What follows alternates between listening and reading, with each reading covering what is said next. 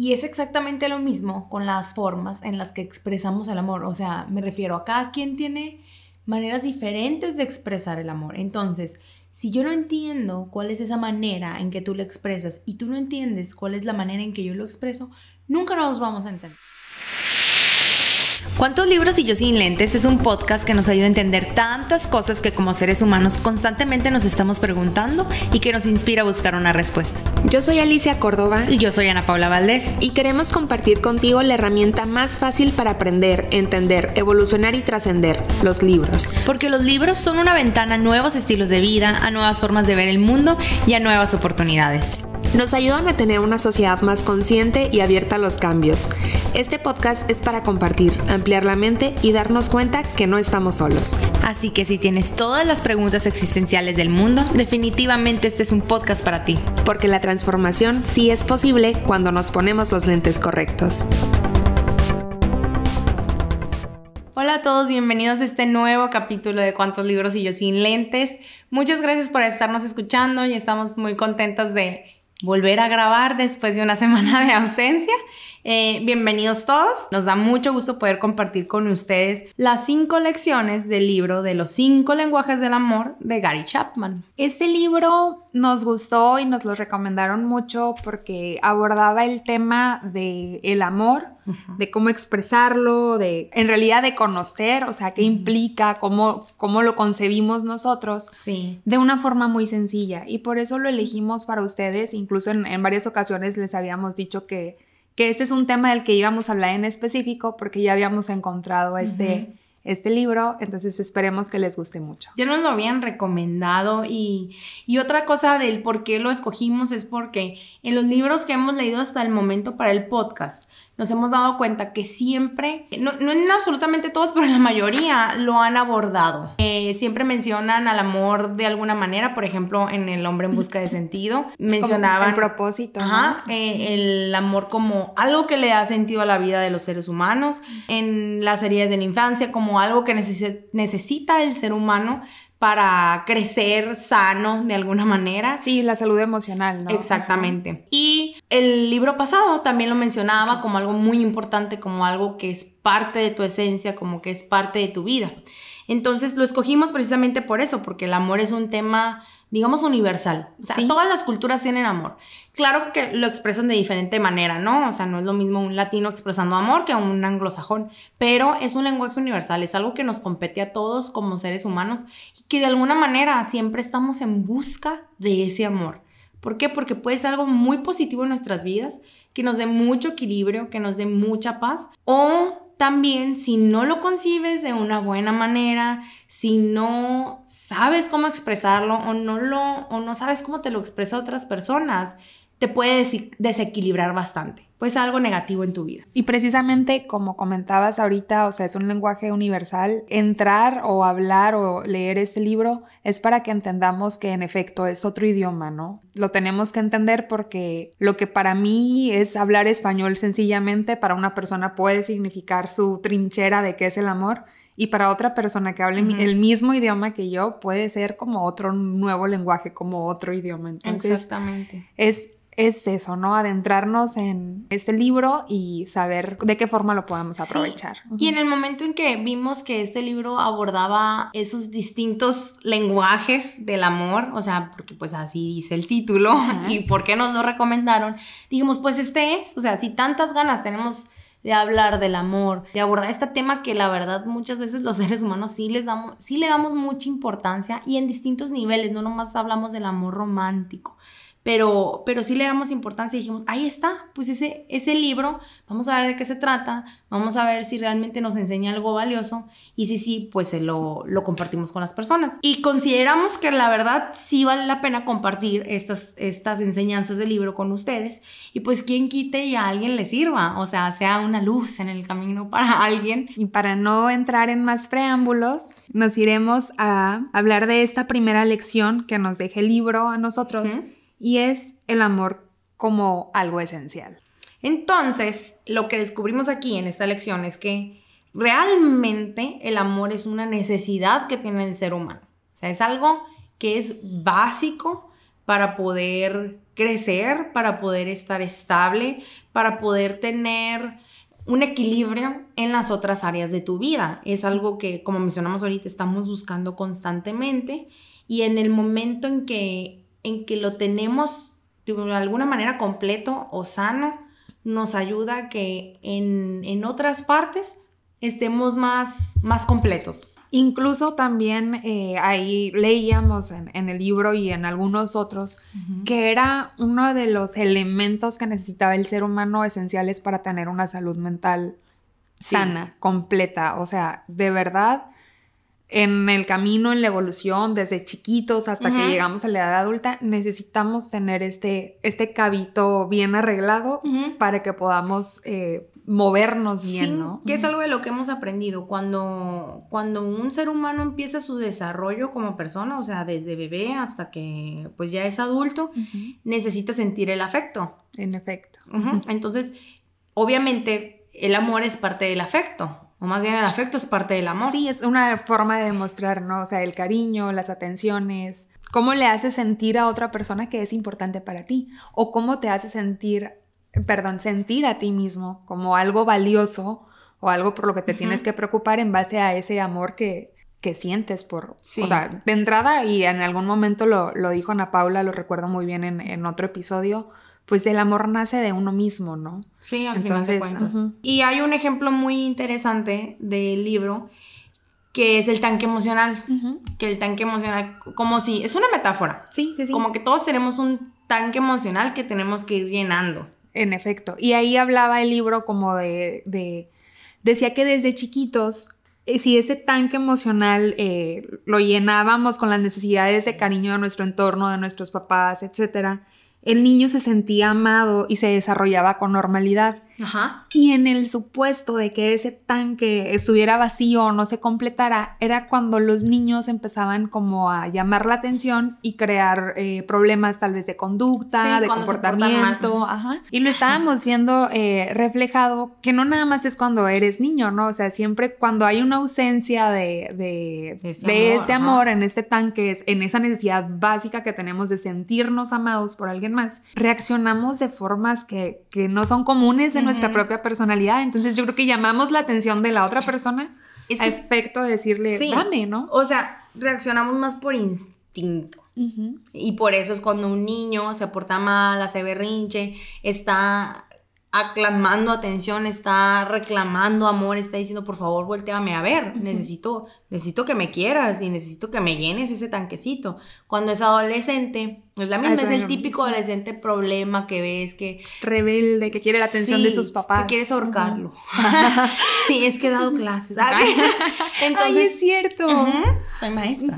Entonces, eh, es de esos que quieres ahorcar, pero luego ya te vas como que un poquito más atrás y dices, si indagas en la historia de estas personas, dices, es que le falta mucho amor, es que sus papás nunca le han puesto atención. Entonces, ¿qué tan importante es que, es a lo que vamos, pues, o sea, no es nada más el amor de pareja, sino que realmente es un, es esto básico y qué tan importante es como para que tú te puedas desarrollar bien, que puedas ser una persona completa, que puedas ser una persona empática, tolerante, equilibrado, que puedas tomar decisiones con base en algo más, eh, bueno, simplemente estable en tu vida. Sí. Entonces eso te da a ti como un, como una vida mucho más tranquila, por así decirlo. Más feliz también. Más feliz, ajá. Porque tienes decisiones claras y, va todo fluyendo como se supone que debería de estar eh, fluyendo.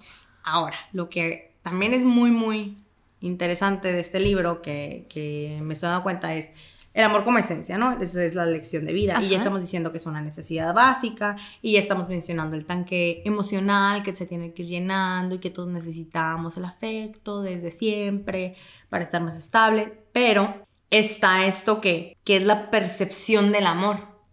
Porque si tenemos que tener claro es que todos venimos de un núcleo familiar y todas las familias son distintas. Así como cada cabeza es un mundo y cada persona es diferente, la verdad la cultura familiar es muy fuerte en nosotros, porque ahí nos desarrollamos y ahí vimos ciertos comportamientos y ciertos patrones. Y es nuestro primer, yo creo, nuestro primer acercamiento a cualquier comunidad, ¿no? O sea, tú partes de lo que está en tu núcleo y ahí aprendes a relacionarte, a convivir, a cómo comportarte. Entonces viene de ahí. Ajá, y ahí ves el amor. O sea, si tu papá y tu mamá se expresaban amor con palabras, siempre se decían, te amo, eh, eres lo mejor, te admiro mucho. O sea, esa era la manera de amor para ti. Es como decir, ah, pues eso es amor. Eso, y eso aprendiste, ¿no? O sea, probablemente ese sea tu lenguaje porque es lo que viviste, es lo que viste. pequeño, por supuesto. Pero resulta que luego conoces a alguien, llega toda esta etapa de enamoramiento que es tan bonito, porque el enamoramiento digamos que es como un rush de energía que te mantiene a flote y no necesitas nada más más, que estarlo oliendo casi, casi. hay mucha euforia, ¿no? Hay mucha euforia, exactamente. Está eso de, ay, no me hace falta nada más que estar eh, de manita sudada. Pero pues luego pasa esto que se va el enamoramiento y ahora sí necesitas como que... La voluntad. Sí, y que te cubran estas necesidades emocionales de amor. Entonces resulta que mi familia era esta de te amo, eh, eres muy importante para mí, estoy orgulloso de ti, etc. Pero en la familia de la otra persona nunca se decían nada. Y la manera de mostrar amor por decirte algo era pasando tiempo juntos. Sí, o sea, nada más la convivencia. Ajá, la simple convivencia de una comida familiar, el cómo te fue en tu día. Entonces, eso aprendes. ¿Y qué pasa ahí? Pasa ese choque, pasa ese nunca me dices que me amas, entonces no me amas. O la otra persona, nunca te sientas conmigo a platicar y a decirme qué onda con tu día, entonces no me amas. O sea, la, perspectiva que tiene cada uno de qué es el amor o cómo debes expresarlo es súper diferente. Y ahí empiezan los problemas. Y es una falta, si te fijas, al final de cuentas, es una falta de comunicación muy grande. Es eso, completamente. Entonces imagínense, este el amor como esencia del ser humano, como algo que todos necesitamos. Y me junto con una persona que de verdad amo, pero yo no siento que esa persona me ame. O esa persona no siente que yo la amo. Y ahí hay problemas aunque sí se amen, pues. Pero hay problemas y es cuando, ay, fíjate que fulanito y menganita ya terminaron. O se divorciaron o lo que sea. Pero ¿cómo? O sea, si, yo veía a Juan súper enamorado de Elena y a Elena súper enamorada de Juan, ¿qué pasó? O sea, cuando no hay algo externo, pues, o sea, ¿qué fue lo que pasó? Pues, que entre ellos no supieron demostrarse ese amor. cómo se aman, ¿no? Y pasa muchísimo. Y es una lástima porque eran personas que de verdad se apreciaban y eran personas que de verdad tenían esas ganas de estar juntos, por así decirlo, pero nunca lo entendieron. Y aquí me devuelvo a la esencia de, este podcast, ¿no? Del amor.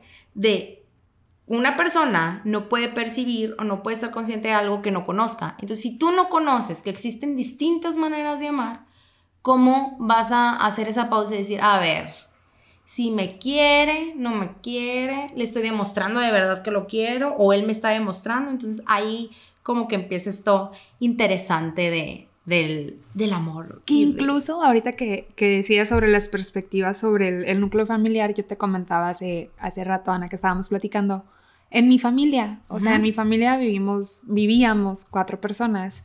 En la casa. En la misma casa y los cuatro somos súper diferentes. O sea, en personalidad somos muy diferentes. Claro que compartimos eh, cositas que, pues obviamente la convivencia, etcétera, pues te hacen que te acoples o que seas muy, muy parecido en algo. Sí, la cultura de la familia. Pues. Pero en, el tema de, el amor, yo veo, por ejemplo, como mi mamá, mi mamá no es una persona que día con día vaya diciéndonos, hijos, los amo. O sea, sí nos lo ha dicho, obviamente, pero en su día a día, la forma de mi mamá de demostrar que nos ama es haciendo cosas por nosotros. Ah, y ahí yo soy una persona que necesita que estén como como pendiente, como que pasen tiempo conmigo, como que, híjole, si mi mamá está muy ocupada, yo entiendo que está muy ocupada sacando adelante todo lo que tiene que sacar adelante, pero como que yo sentía como que le faltaba algo, ¿no? Ese pedacito que para ti era importante. Y obviamente, o sea, ¿cuándo iba a existir ese tiempo si se estaba haciendo cargo de todos los demás? Por supuesto. Tan complicado para mi hermano y, y ¿qué digo? Elemental o porque lo mencionaba, porque tú dices, es comunicación. Y a fin de cuentas, tú crees que porque están viviendo en la misma casa y llevan toda la vida juntos, etcétera. Se van a conocer. Se conocen. Ajá. Y obviamente sí lo conoces, pero incluso con tus relaciones, o sea, de, en tu núcleo familiar y así, si no existe la comunicación, o sea, obviamente en algún momento chocábamos, obviamente en algún momento, no sé, mi hermano le cuesta muchísimo decir las cosas y para mí que no las dijera era desesperante. Entonces teníamos ahí problemas de comunicación. pero todos somos diferentes. Pero a fin de cuentas era por esas distintas perspectivas. ¿Y qué aprendes? O sea, también ahorita que, decíamos el amor, el libro se enfoca mucho en el, amor en una relación, en un matrimonio, pero parte de algo crucial que es el núcleo familiar. Y creo que ahí es donde aprendes a, a identificar, expresarte y a entender a, las que hay otras, otras formas de verlo, ¿no? Porque cada individuo de tu familia pues puede tener una forma distinta de... Sí, porque pues, de verlo. somos diferentes personas y así va a pasar. Y lo que decías es bien importante, o sea, una cosa es convivir 20 años con esa persona, pero no significa que por eso vas a saber cuál es su lenguaje. La verdad, porque tú estás con lo tuyo. Y esto nos da pie para la segunda lección, es todos amamos de manera diferente. ¿Y qué es lo que pasa? Que pensamos que mi forma de amor es la única. Y no es por egoístas, y no es por por no, bueno, sí, no es por ignorantes, pero sí es por ignorantes. Incluso es, y el mismo libro lo dice, que es porque la naturaleza humana o la naturaleza del ser humano es ser egocéntrico, o sea, es como enfocarte en, en lo que gira es que, en tu entorno. o sea, es una perspectiva propia. Pues es que cuando tú conoces algo y tú dices, ese es un sillón, pues tú dices, toda la gente dice que es un sillón.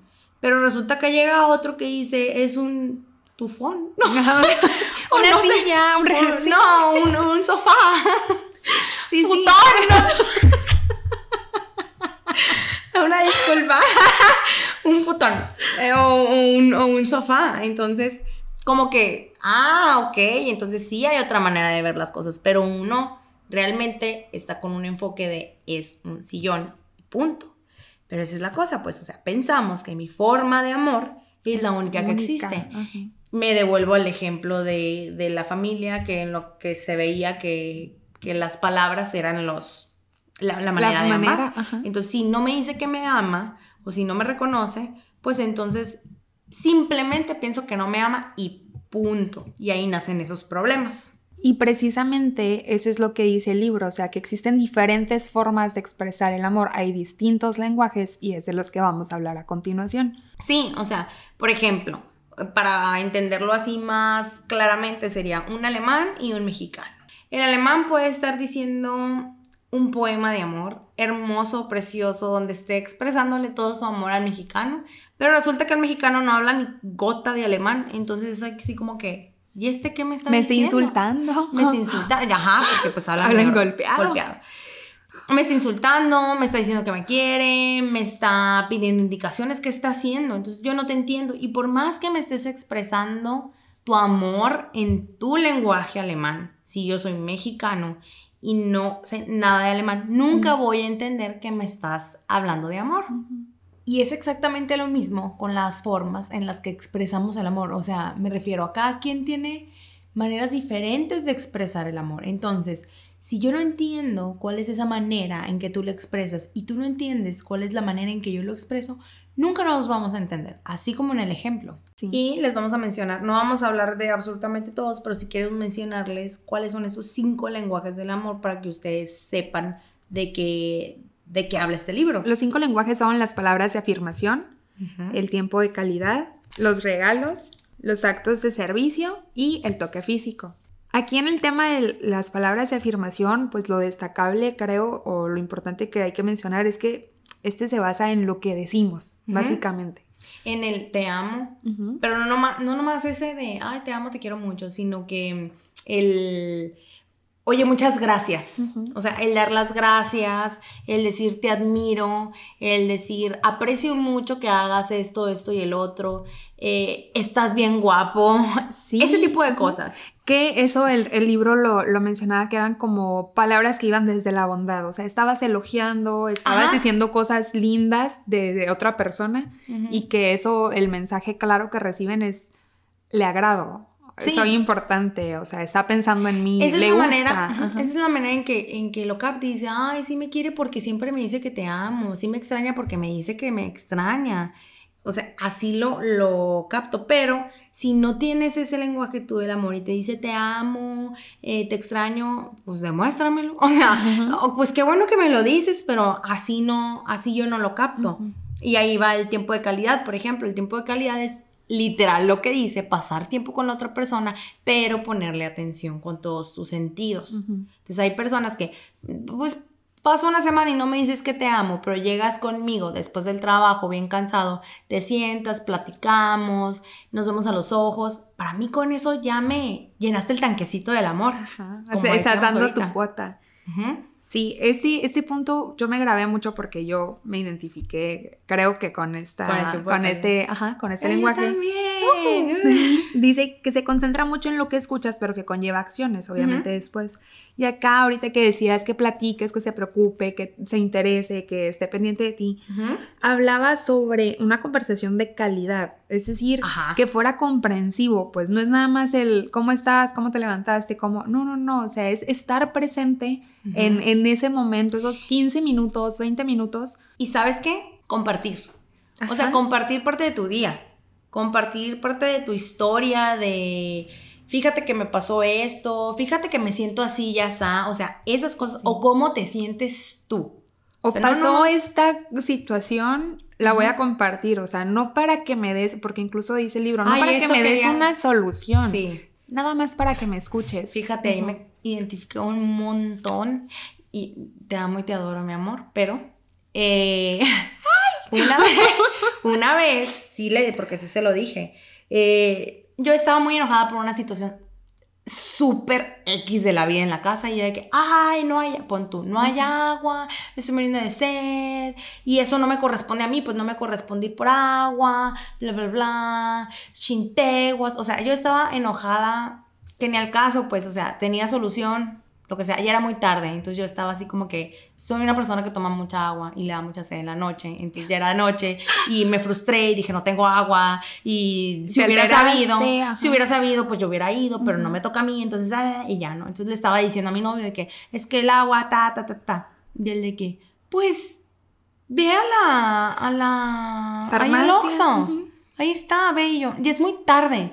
Y él no, pero pues, ¿cuál problema? A ver, me, la solución es que vayas y no sé qué yo, pero es que ya es muy tarde, pero es que no me correspondía a mí. Pero es que, pues, ¿qué vas a hacer? Si tienes sed, pues ve por... Me estaba dando soluciones y yo... Te estaba frustrando. A la torre. Lo que quiero en este momento es que me digas, ay, sí, qué pinches todos que no fueron por agua. O sea, es lo que yo necesitaba. Necesitaba no más comprensión. No necesitaba que me diera soluciones. O a lo mejor no que te diera por tu lado, sencillamente que te escuchara, ¿no? Sí, de que, ah, chale, amor. Así, te lo prometo que eso era lo que necesitaba. Entonces, porque créeme, yo sabía que la solución era ir por agua y comprarla.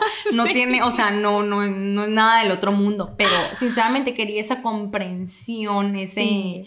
Ay, Tienes toda la razón. Y es un ejemplo muy simple, pero... Y creo que muchos caemos en eso, ¿no? O sea, si, detectamos que, que alguien nos está contando algo y le estamos poniendo atención, como que, no sé, sentimos la necesidad de darle una solución y eso no es lo que está... Bueno, una persona donde su lenguaje principal, primario de amor es el tiempo de calidad, pues no está esperando una solución. O sea, es escúchame. Únicamente. Por favor. O sea, es esa atención, es ese momento. ¿no? Entonces, por eso vuelvo a repetir, te amo con toda mi alma. Pero, eso llega a pasar. Entonces es importante. Y el otro es el de los regalos. Y mucha gente lo puede ver así como que muy superficial, de que, ah, chiquitita, entonces lo que te gusta son los regalos. Pero no es el regalo en sí. Sino era este esta percepción o este mensaje que le hacía, yo de hecho lo platiqué contigo ahorita, o sea, yo no había una persona cero de regalos, soy cero, me valen gorro los regalos y, o sea, me vale gorro recibirlo y me vale gorro darlos. Y cuando estaba leyendo esa parte, comprendí que de verdad, o sea, de entrada te decían, dar un regalo es decirle a la persona tal cual el me acordé de ti y aquí está esto, porque en ese momento que lo compré, que lo hice, que lo pensé, porque, o sea, no nada más es algo material que tengas que comprar.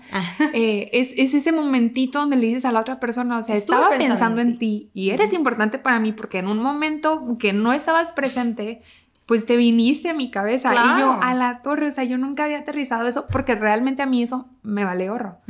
Pero creo que conozco a personas Pero para que alguien que va a ser importante y hay veces que no lo comprendemos. El que sigue es el de actos de servicio, es ese que haces algo por la otra persona. Por ejemplo, si está muy cansada tu pareja y va a llegar a la casa y todavía tiene que hacer cena, pues tú empiezas la cena o, por ejemplo, yo a veces le hago mucho, mi novio no vive aquí, entonces lo que hago es, no sé, si necesita algo, una vuelta, eh, que vaya y entregue un papel, que vaya y recoja algo. La verdad es así como que, ay, pues yo lo hago, no tengo problema. O sea, me nace porque siento que es uno de mis lenguajes principales. Pero hay gente que no lo aprecia o sea, o no lo hace porque no es importante. Es así como que, ay, no tienes quien vaya. Chale, lástima. Y no es que no te quieres, es que no es un lenguaje. Ajá. Y ahorita puedo dar un ejemplo, es, es tuyo y de tu pareja, porque yo estaba presente y ahorita me acaba de quedar claro. Fue como, claro, sí el, un día que fuimos por él al aeropuerto, estábamos juntas. Sí. Y él dijo como, no, no te preocupes, pido Uber, o sea, en Hermosillo está muy sencillo ir al aeropuerto y recoger a alguien y así. Son 15 minutos sin tráfico. Y, o sea, y, son muchos kilómetros recorridos en ese tiempo. no es por presumir, pero... bueno, el punto es que fue como, claro, qué lindo detalle, claro que podemos ir, son 15 minutos, no es nada. Es cierto, él podía pedir un Uber, no pasaba nada, pero ese detalle yo creo que para él fue como, wow, o sea, mi novia vino por mí. Claro, porque y nos buena novia. Y nos lo trajimos con nosotras y, y aquí estuve de mal tercio, pero no importa, o sea, él, él estuvo de mal tercio porque estábamos con temas del podcast. claro. Entonces, Ajá, pero es eso. Esas pequeñas cositas que que, van a ayudar a la otra persona. Pero es lo mismo, hay gente que nunca lo va a apreciar. Y el último es el toque físico. Que literalmente lo que implica es la transmitir el afecto físicamente. Un abrazo, agarrarle la mano. Las relaciones sexuales, que el, el acto sexual como tal. En general menciona que es muy importante para cualquier tipo de, de relación. Ajá. Pero hay gente que lo toma como un lenguaje primario del amor. O sea, si no se da eso es que de plano no me amas, pero ni tantito. Incluso había por ahí en el libro un ejemplo, me acabo de, acordar, donde hablaban de una, de una pareja que ya tenía mucho tiempo juntos y ellas, o sea, él, la forma de él entender que su esposa lo quería era que tuvieran relaciones. Y ella estaba nefasteada porque sentía que no lo quería porque ella tenía otro lenguaje distinto de amor. Y como él no cumplía con la otra necesidad, para ella pues era una carga y era una obligación y no quería. Y así eran, o sea, eran de esas parejas que tienen relaciones en un año, eh, dos veces, tres, o sea que era súper esporádico, para ella era como una obligación, era porque, no sé, pues ya tiene toca. que, ajá. Ay, qué feo. Pero realmente el, motivo, o sea, para el otro, lo esencial era tener una relación, porque ya estaban casados, entonces era las relaciones. Y para ella era un, no, o sea, como porque me siento usada, como porque vamos a tener una relación si no cumple con mi con, el otro. Eh, a mí no me está llenando el tanque. Ajá. Pongan ustedes que era el tiempo de calidad para ella. Entonces, ahí es cuando se dan esas discrepancias. Entonces, cuando tienes lo más valioso es entenderlo. Y nos pasamos aquí a la siguiente lección. Nada más quiero devolverme un poquito, perdóname, porque algo que me pareció súper importante y sobre todo en la actualidad, en los actos de servicio, dice el, el autor que debemos de reexaminar, hacer lo que la otra persona quería, pero que tenías que reexaminar los roles, los roles de, de, cada persona. Y siento que ahorita, actualmente, eso es algo que ha cambiado muchísimo. O sea, para ah, mi papá. Como el, el, rol del hombre y mujer. Sí. Y, y, que eso es, o sea, porque considero que es súper importante? Porque es real que están cambiando. O sea, no cambiaron, no, siguen cambiando. Entonces, creo que es importante que la pareja al iniciar. Eh, como esta etapa de, avanzar un paso más, etcétera. Consolidar más esa sí, relación. Definen cuáles son esos roles. O sea, ¿por qué? Porque uno, están cambiando, dos, hay que saber qué necesita el otro. Y si es una persona que necesita o que tiene el, acto de, servicio eh, como lenguaje principal, pues a lo mejor si es un hombre está esperando que su esposa le, Le cocine, cocine. y que esté en la casa, bla, bla. Pero realmente, por ejemplo, si es mi situación, o sea, estoy trabajando, llego a mi casa ya tarde, o sea, Necesitas ese... redefinir cuáles son los roles de cada uno. Sí, porque antes no se usaba que el hombre le cambiara el pañal al niño, pero ahorita sí necesitas eso. Y si tu lenguaje es ese de servicio, pues que no te lo esté dando, deja tú los roles, que también es muy importante, pero que no te lo esté dando, puede afectar mucho la relación. Sí. Entonces, era nada más como para Ese cerrar punto. ese punto. Y el tercer, la tercera lección es descubrir nuestro lenguaje. Y con nuestro no nos referimos nada más al mío, sino al de tu pareja también. Y precisamente en el libro eh, viene una, una serie que les recomendamos mucho que, que hagan, una, como un capítulo especial, eh, hombre-mujer, donde te da ejemplos y te pide que examines y que contestes una serie de preguntas.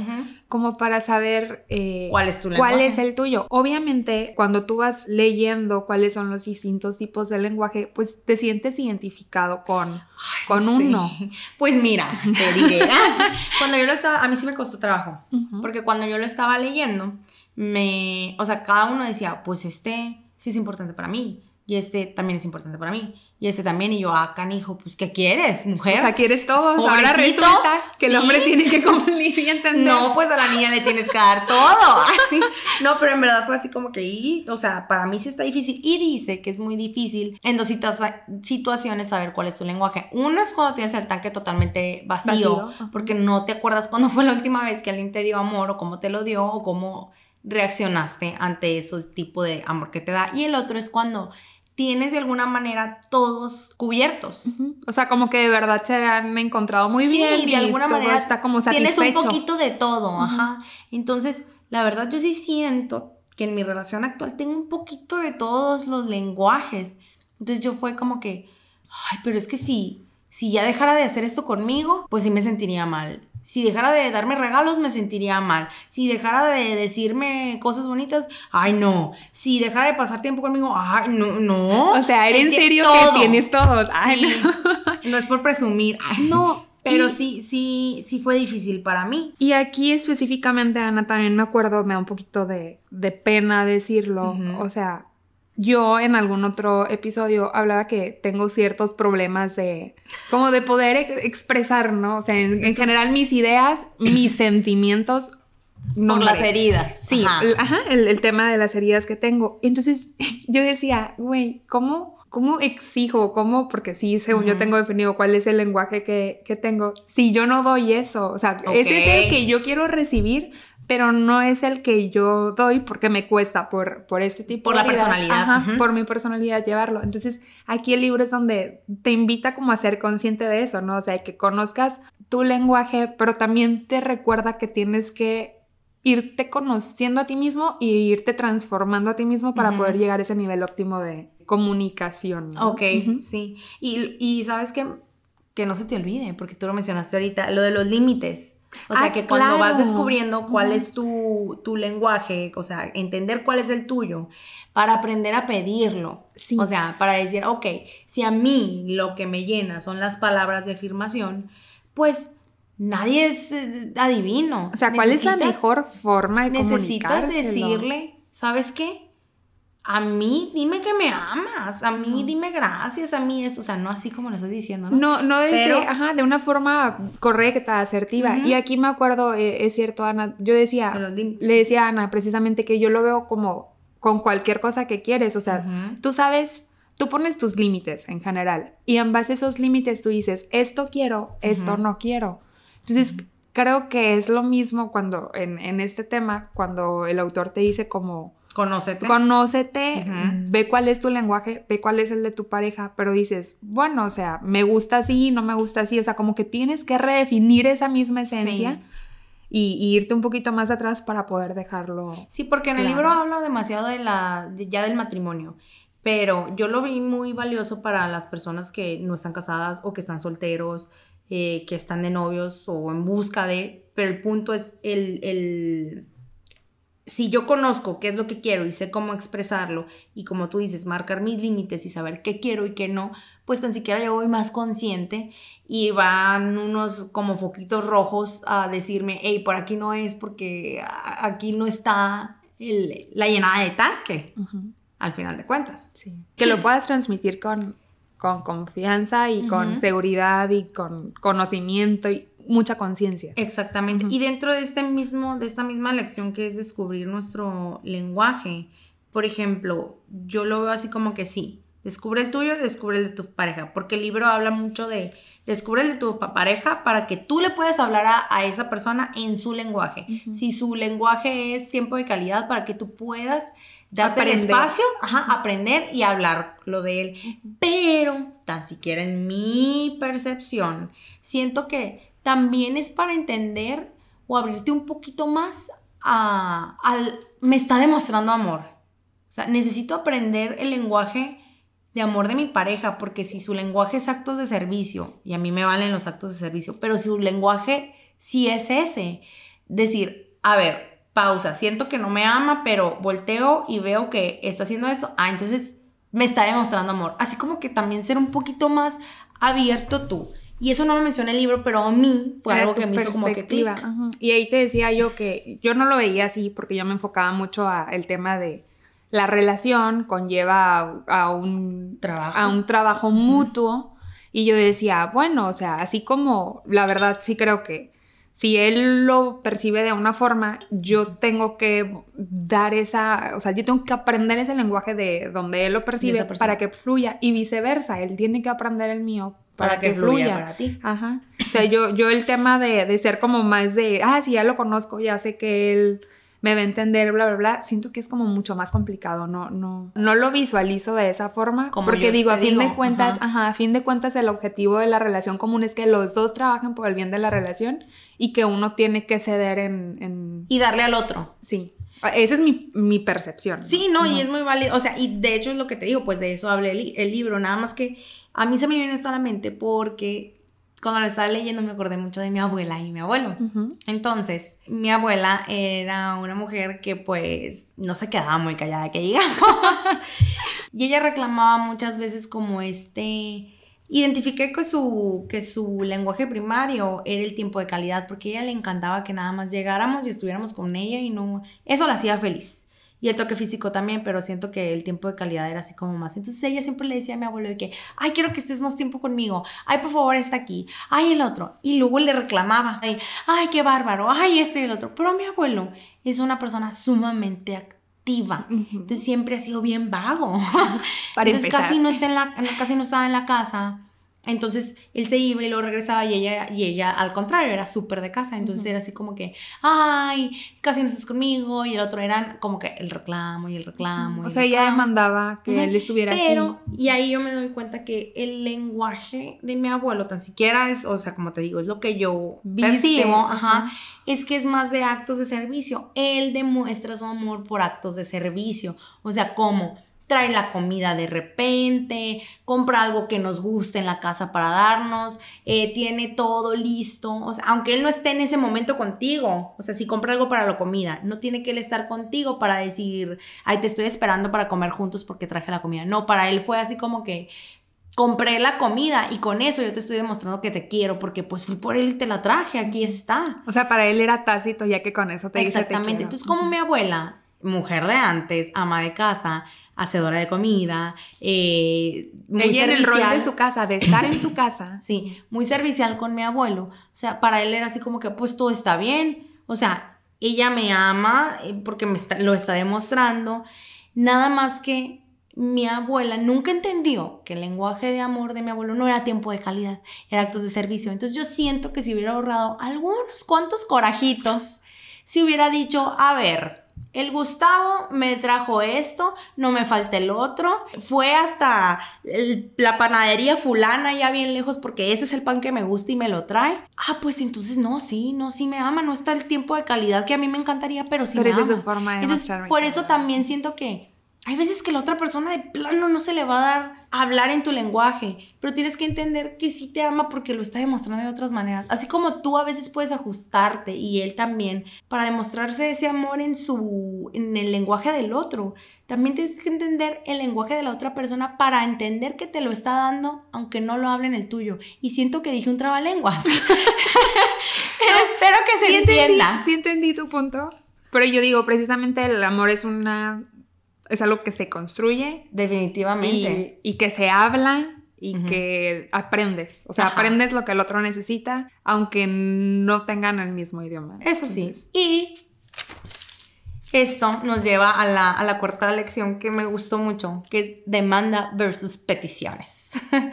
Esa es bien valiosa porque normalmente tendemos a ponernos a la defensiva. Por ejemplo, si la pareja te dice, ay, tú nunca me demuestras que me amas, o sea, nunca, nunca haces nada por mí, nunca el otro. Entonces lo primero que haces es como que encenderte. Y decir, a ver, si te dije o te traje. Que no hago nada por ti? Si fui por el pan hasta allá, bien lejos, y te lo traje. Si la semana pasada limpié el baño porque tú ya estabas muy cansado y dijiste que no podías y te molestaba. Si hice esto. O te preparé esto. Sí, sí, sí. Si te dije todos los días que te amaba. O sea, todo eso. Entonces, lo, lo primero que haces es como que ponerte a la defensiva.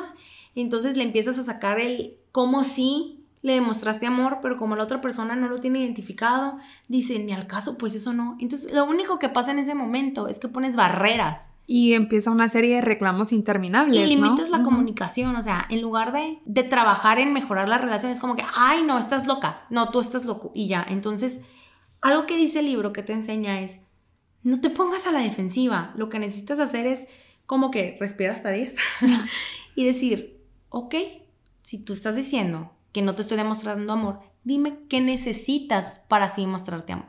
Entonces verás cómo va a cambiar la cosa, porque ahí la persona no se espera el que tú como que te abras y va a decir, ok, ok, entonces necesito, ¿qué necesito? Necesito que me traigas flores en mis cumpleaños.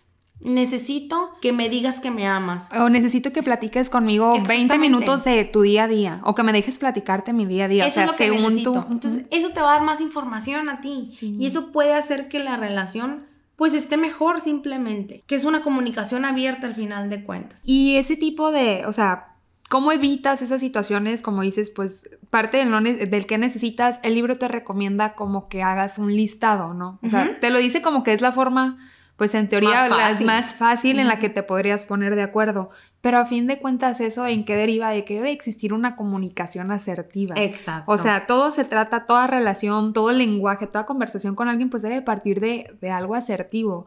Y ahí es donde tu pareja y tú necesitan ser directos. Sí. Hablaba el libro, ahorita que, que estabas mencionando ese ejemplo, de que cuando uno si alguien está discutiendo o agarra monte o está teniendo un conflicto y, agarra su, rumbo, si la persona contesta con bondad, tranquilo, sin exaltarse, bla, bla, rompes eso. Entonces, no tiene por qué haber una discusión.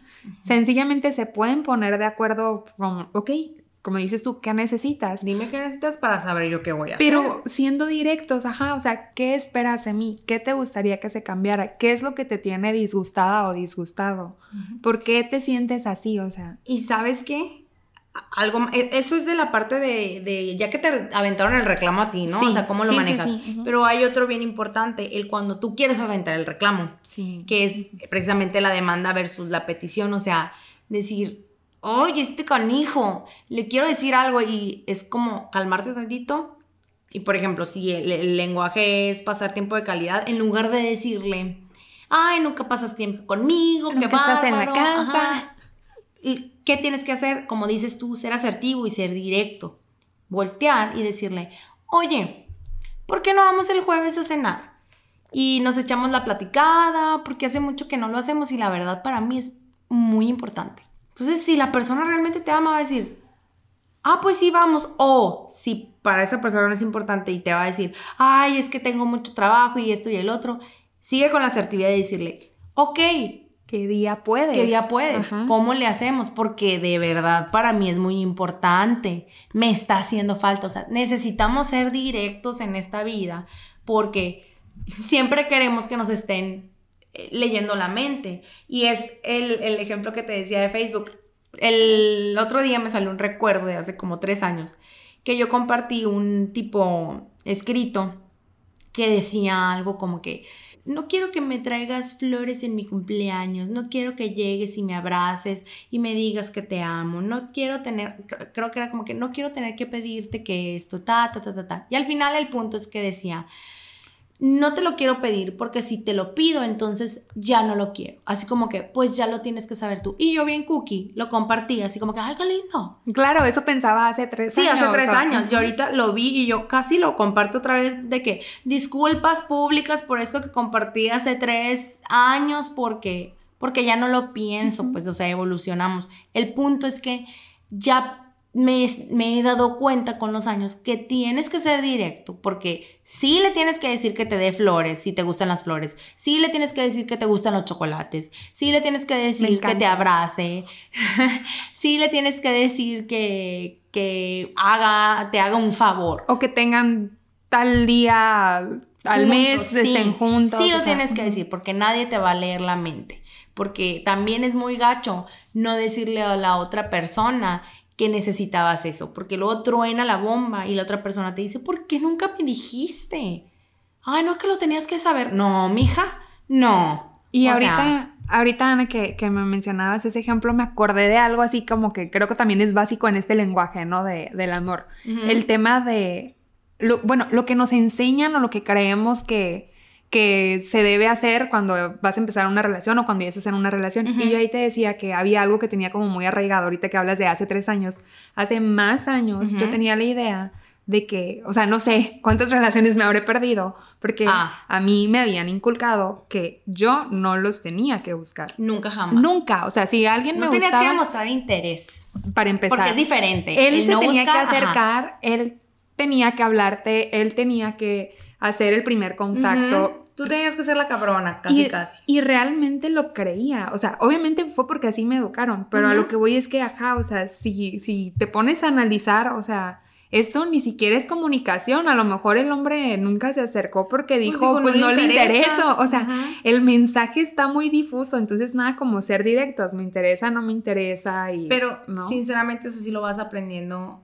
con Sí, la experiencia y con los años. Digo, hay gente muy madura desde muy pequeña, pero la mayoría, es más, hay personas ya muy, Muy en grandes. edad que siguen sin ser directas. Y eso nos causa mucha confusión, no nomás en el amor, en muchos otros aspectos como seres humanos. En el trabajo, en las relaciones de amistad, con la familia, o sea, te llevas muchas desilusiones y la otra gente, pues, ¿qué culpa tiene? Sí, y ahorita que hablabas de eso, de como la transformación en el... Vas cambiando, pues, vas evolucionando, vas creciendo, vas cambiando tus perspectivas. Y me acuerdo de otro ejemplo que me gustó mucho, de un especial que estaba viendo. Es sobre otro tema, pero a fin de cuentas ella da el ejemplo de que iba con su marido nada- nadando en el lago. Ajá. Y yo Brown. Sí, y yo, perdón, estoy traumada con esa mujer. el punto es que ella dice que eligió un momento, ya tenían muchos años de matrimonio y como que hacía mucho que no le ratificaba su, Su amor. su amor o rectificaba, no sé cuál es la palabra, eh, a su esposo. Y eligió el momento en el que iba nadando para decírselo. Entonces, de que, fulanito, te quiero decir algo, bla, bla. Y él sigue nadando y como que la tiraba loco y De así. que, ah, sí. Sí, ah, continúa. Y ella se quedó así como. Oye, aquí estoy torre. exponiéndome diciéndote que te amo y que me siento unida a ti. Sí. Sí, sí, sí. Y al final salen ya del lago, llegan a la orilla y ella lo agarra y le dice como, te quería decir esto, esto y esto. Y él, como que, ¿en qué estabas pensando? Por- no, ella como Ya que no tuvo un quieres. ataque de, ya no me quieres, bla, bla, bla. Y él, no estoy entendiendo. O sea, él perdidísimo, ¿no? O sea, ¿De qué él- hablas? y ella, es que ahorita que estábamos nadando, quise decirte que hace mucho que no teníamos un momento juntos, que te quiero mucho, porque incluso ella como que le, le dijo algo, Sí, a- sí, a- sí. una afirmación directa. Y él, no, es que lo que yo estaba pensando, porque él era nadador, iba contando brazadas, no te estaba escuchando, iba nervioso, iba con su temor de necesitamos llegar a la orilla, estamos en un lago Ajá, el abierto. momento. Ajá.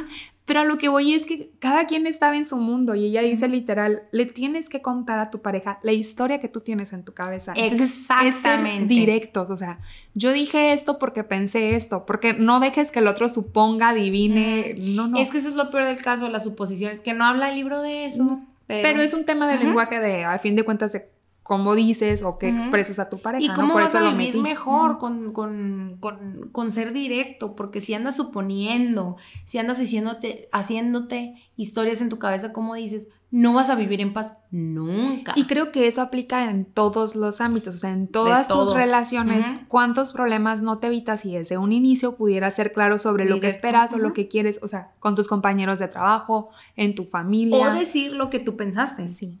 O explicar que era, ajá, o sea, no- esta fue mi percepción, ¿estoy bien o no? En lugar de irte con la viada y decir, no, pues es que me odiaban ahí, por eso me fui. Sí. Y resulta que no te odiaban, es que estaban contando brazadas. Ajá. O sea, cada así. quien, sí, entonces sí, es súper importante eh, ser directos, ¿no? Para que esto pueda fluir y Exactamente, y decirlo de la mejor manera. sobre todo. Y ya para acabar con esto, la quinta lección es amar es una decisión.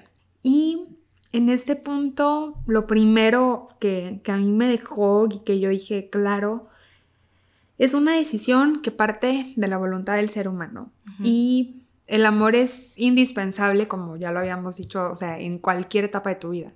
Entonces, para tú poder llegar a establecer cualquier tipo de relación, pero sobre todo para tener un vínculo amoroso con tu pareja, necesitas estar consciente de que es tu voluntad de estar con esa persona. Ajá. O sea, estar consciente que estás ahí por decisión y que va- esas decisiones van a conllevar acciones que se van a estar demostrando en el día con día que quieren seguir juntos, que se aman, etc.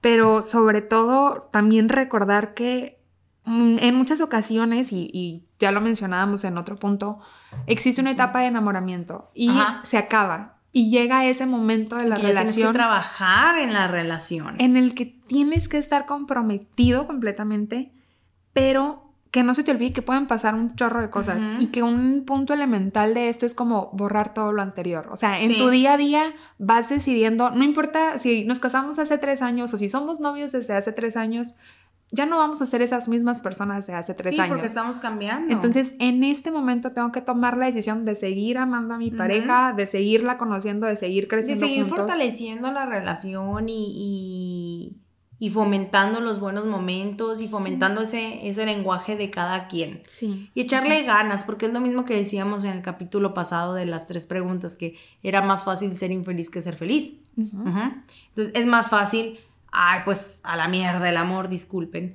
que, a ver, voy a trabajar por el amor de la pareja. Que incluso dices, es más fácil cuando ya se acaba la etapa del enamoramiento, que te puede durar mucho tiempo, es más fácil decir, ya valió gorro todo, cada Sí. quien por su lado, porque de hecho también él decía, había dos caminos, quedarte y aguantarte, que era como mucho lo que hacían tal vez nuestras abuelitas, Sí, quedarse y aguantarse y no solucionaban nada, pero ahí se quedaban porque era el camino que tenían porque que el tomar. deber ser, ajá. O empezar de nuevo, que es lo que empezó a pasar de, de mucho tiempo acá, que, o sea, Pues existen divorcio, los divorcio, divorcios, ¿no? O sea, cada quien por su lado y no o, pasa nada. o terminamos y termino, y hay gente que se va en relaciones que las termina por cualquier piedrita en el camino.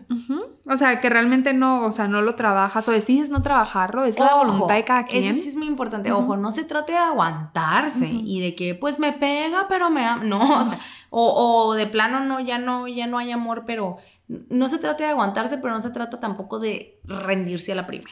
Que es precisamente este tercer punto que dice el autor. O sea, siempre existieron esos dos caminos. Pero dice, ojo, o sea, no se te olvide que existe uno tercero. Trabajar en esa relación, fortalecerla, comunicarse, conocer qué es lo que necesita la otra persona, decírselo directamente. O sea, en sí, echarle ganas. ¿Por qué? Porque si decidimos que estamos aquí porque nos amamos, porque es nuestra voluntad, etcétera, pues sí nos va a costar, pero podemos Todo lo que vale la pena cuesta al final de cuentas. A fin de cuentas. Entonces, si funcionó, qué padre, porque entonces va a ser una relación muy fuerte con el tiempo. Y si no funcionó, no pasa nada. Te vas y punto. De verdad, no No pasa, nada. Y aquí también me acuerdo mucho de, de- bueno, me parece súper importante mencionar, eh, precisamente cuando llegas a este camino con otra persona, dice que no olvidemos, y por eso lo tienes que trabajar, que cada uno viene con una personalidad y con una historia diferente. Claro, con su bagaje. Entonces traen todo el bagaje emocional desde sus diferentes perspectivas, sus experiencias, sus pensamientos, etc. Pero a fin de cuentas, lo que importa es como, sí, cada uno va a tener una opinión distinta, pero tenemos este fin común. Claro, que en este caso sería la relación y ser felices juntos. Ajá. Porque si ya te quedaste ahí, pues échale ganitas. Y, y llegas como a esa etapa de negociación, ¿no? O sea, de, ok, esto para ti, esto para mí no, esto para ti sí, veamos. Esto me funciona y esto Sí, no. y que no se trata de que porque no pensamos lo mismo no podamos estar juntos, sino de entender que cada uno tiene derecho a tener como un pensamiento distinto. Pero que ello no implica que no puedan seguir adelante. Ajá. Exactamente. Muy bien. Y entonces, Alicia, ¿qué te dejó este libro a ti en lo personal? Y, y te dije que lo iba a contestar con mucha pena porque hace un tiempo hice un, un test Ajá. y salió que una de mis últimas fortalezas Era test de fortalezas. Ajá, ¿verdad? fortalezas de carácter, era el amor. Entonces, Ujú. cuando yo leí este libro, fue como, creo que entiendo por qué Eh, apareció como una de mis últimas fortalezas, porque yo dije, "Mm, ah, la verdad a mí me sorprendió, o sea, yo como, no vivo en amor o no es importante para mí, o qué quiere decir que sea una de mis últimas fortalezas, pues quería decir que, o así lo entendí después de leer el libro, que que yo no sé cómo, uno no sabía cuál era mi lenguaje, entonces como que no sé qué esperar de mi pareja cuando, cuando, o sea, ¿cómo, pareja, cómo voy a. ¿cómo voy a estar feliz a raíz de, no? Y dos, me cuesta mucho trabajo tanto expresarlo por, por lo que ya tengo, por lo que estoy trabajando, etcétera. Me cuesta mucho trabajo expresarlo y como que nunca me pongo en los zapatos de alguien más. Entonces, este libro principalmente dice, reconoce que la otra persona Tiene sus necesidades. otras necesidades y necesariamente me, o sea, tienes que pensar o trabajar en- como él para que pueda funcionar. Pues porque es parte del amor. Sencillamente. Entonces sí. me deja como el a la torre, no estoy tan mal, me da Ajá. mucha pena ese, ese test que Ajá. hice y yo decía, pero ¿cómo si creo que soy una persona que, que se siente feliz y que hay mucho amor en mi vida? Pero en realidad es ese tema de mis cosas no resueltas y Sí, sí, sí. Te dejó pensando. pues. mucho. Y a la fecha, ¿no? No he hecho, el libro trae un como Un una especie de final. test al final, uno para hombres y otro para mujeres. No lo he hecho, entonces no sé precisamente cuál es la mía. Creo que identifiqué una, pero aparte me quedo con la intención Sí. esa, ¿no? De hacerlo como para tratar de entender un poquito más. Sí. A mí me deja eh, mucho lo de las, la de las peticiones, Ajá. lo de cómo te debes de, como que siempre hacemos un, un- una tormenta en un vaso de agua o, o tan siquiera yo me tiendo a enojar mucho cuando mi novio me dice así como que, no sé, algo que pasó y como que no es un reclamo, pero es una, sí, algo que no le gustó. Ujú. Entonces yo me acuerdo de todo lo bueno que yo he llegado a hacer y es como que, ay, pero y esto y el otro y lo que te he O sea, mostrado. traes todo Sí. lo que... Entonces cuando leo esta parte donde dice, a ver, cállate la boca y mejor pregúntale qué necesitas, fue así como que, upsí. O simplemente nada más O sea, escúchalo, ¿no? Sí, escúchalo y comprende que él también tiene sus necesidades y también tiene otro lenguaje, pues. Guau. Entonces sí fue así como que, a ver, tengo que estar más pendiente de su lenguaje y, y de qué necesita de mí en determinado momento. Y yo también tengo que ser un poquito más asertiva cuando le digo las cosas, porque muchas veces caigo en las demandas en lugar de las peticiones. Entonces necesito trabajar en eso. Por lo mismo que traigo como que en la mente la enseñanza de mi abuela, de que era demanda y demanda y demanda. Entonces a mí se me hace muy natural la demanda, pero no es bueno porque limita. Entonces a nadie le gusta que le exijan y a nadie le gusta que se pongan a la defensiva. Entonces trabajar en esas dos. Pues qué padre que hayas Sí. descubierto Me gustó mucho. Ajá. Entonces, pues si ustedes tienen alguna cosita, si, si de repente batallan con, con eso de comprender a la otra persona, o de repente sinceramente no dicen, ay, es que nadie me llena o nadie me, me hace sentir amado, pues sería una buena oportunidad que te aventaras este libro. Está muy enfocado en el matrimonio, pero lo Lo puedes, agarrar por aplicar a cualquier ámbito. todos los ámbitos. Y antes de terminar, me gustaría recapitular algo que, que viene en el libro y que para mí es súper importante porque lo pensé en mi entorno. Dice, o sea, lee este libro para las personas que conoces que están en una relación. Y se me vinieron muchos amigos, muchos matrimonios que acaban de empezar y que yo, qué padre que se den la Que oportunidad desde ahorita de llegar a eso, porque hablaba de, de camino cuando ya tienen mucho tiempo de, de matrimonio. Entonces dije, claro, el autor dice, regálale esto a tus amigos, regálale esto a tus hermanos, a tus papás, a que Para todos que entiendan eso. Y yo, claro, o sea, como que me grabé mucho eso y yo ahí voy, mis regalos de Navidad. Mis rega- puros lenguajes del amor. Sí, o sea, yo voy a pedir, hacer mi pedido de para todos, porque de verdad sí creo que es un libro que, pues vale que la lo podemos pena. aplicar todos en determinado momento de nuestra vida. Entonces, vale la pena que lo lean. Está muy padre. Y nada más voy a cerrar con una frase bien típica, pero que nunca había cobrado tanto sentido como esto. No porque alguien no te ame como tú quieras, significa que no te ame con todo su corazón. Y nunca había tenido tanto sentido como ahorita. Entonces, recuerden que la transformación sí es posible cuando nos ponemos los lentes correctos. Muchas gracias por escucharnos. Muchas gracias y nos vemos el próximo miércoles. Bye.